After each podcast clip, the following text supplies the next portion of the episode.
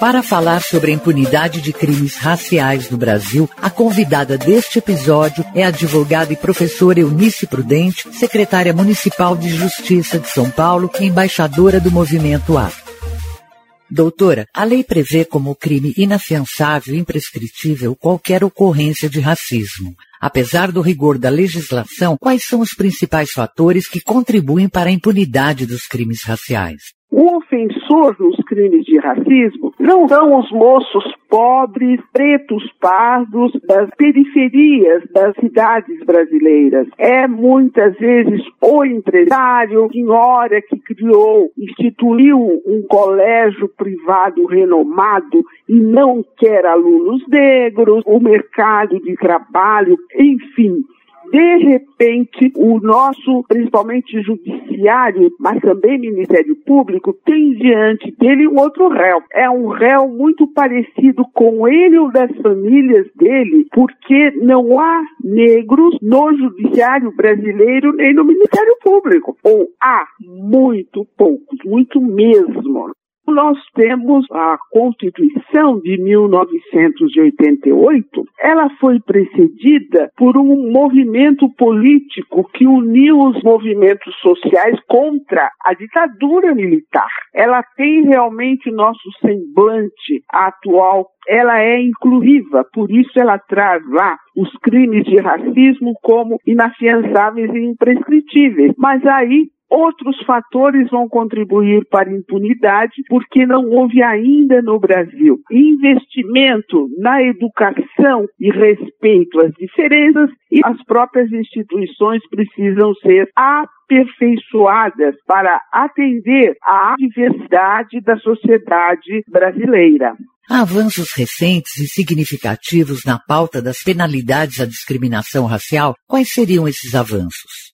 Em primeiro lugar, chamaria atenção pela movimentação, pela participação política de juízes e juízas negros. Então, é muito importante quando esses povos estão integrando o judiciário, levantam as questões do racismo estrutural. Por outro lado, o movimento negro foi iluminado pelo feminismo negro. Intelectuais negras, pensadoras, iluminaram o movimento negro. Então, nós temos significativos intelectuais, homens e mulheres, negros e negras, escrevendo, pesquisando. Foi a atuação das feministas negras, Lélia Gonzalez, Sueli Carneiro e outras, que influenciaram e colocaram holofote sobre a questão racial. E aí vemos na atualidade jovens pensadores excelentes, como é o caso do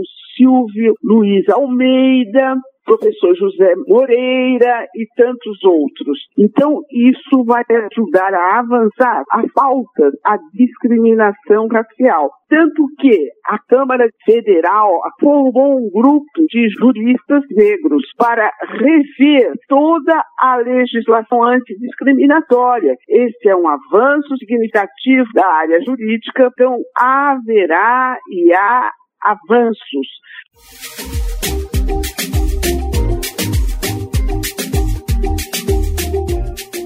A senhora já havia afirmado em outras ocasiões que o racismo estrutural também está presente no judiciário. Como mudar essa realidade? Preciso que os tribunais cumpram disposições de lei de cotas étnicas nos concursos para a magistratura. Vamos dar o exemplo do Tribunal de Justiça do Estado de São Paulo. Nos três últimos concursos, dois houve o uso de cotas e nós vamos ver juízes e juízas do Tribunal de Justiça do Estado de São Paulo. Mas o mesmo não ocorreu no último concurso. Então, nós estamos dependendo, sim, de políticas de ações afirmativas a serem praticadas nos diversos tribunais. Então, é preciso políticas de ações afirmativas, porque o Brasil é que ficou há cinquenta anos atrás, vejam bem, né? A Convenção contra Todas as Formas de Discriminação Racial, lá perante a ONU, confirmou tudo isso no evento de Beijing.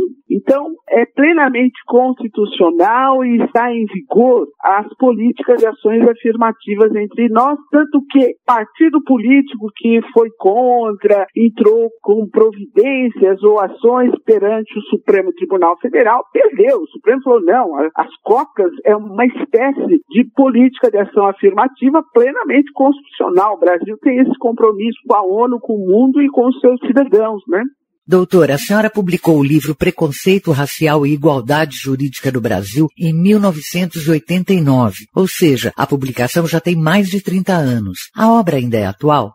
É, tanto que já mais de uma vez fomos procurados para reeditá-lo, e ele está sendo reeditado, porque ele traz o histórico do direito brasileiro. É a minha dissertação de mestrado de mil novecentos e oitenta, foi aprovada, que na verdade era uma dissertação de mestrado, somente foi publicada em mil novecentos e oitenta e nove. Então, o que é que se faz ali? É um estudo também com base na história e na criminologia para dizer que discriminação racial é crime. Dos anos cinquenta até mil novecentos e oitenta e nove, quando no Brasil se dizia que discriminação racial era contravenção penal, na verdade, à época, a chamada Lei Afonso Arínos ofendia os negros, porque a discriminação racial é crime, porque fulmina o outro, toda a sociedade. Seu prejuízo tem o efeito de um crime. Esse foi o meu trabalho, ainda é atual. Então, a Lei sete mil setecentos e dezesseis é muito casuística. Isso dá oportunidade, melhor dizendo, né, do ofensor com um bom advogado se livrar dela. Agora que temos uma comissão, né, de juristas na lei legislativa federal, tudo isso precisa ser corrigido, no sentido de ser uma lei mais objetiva, os tipos ali de discriminação racial precisam ser mais enxutos para que qualquer pessoa que leia, que tenha conhecimento da lei, já percebe quando está ocorrendo a discriminação racial.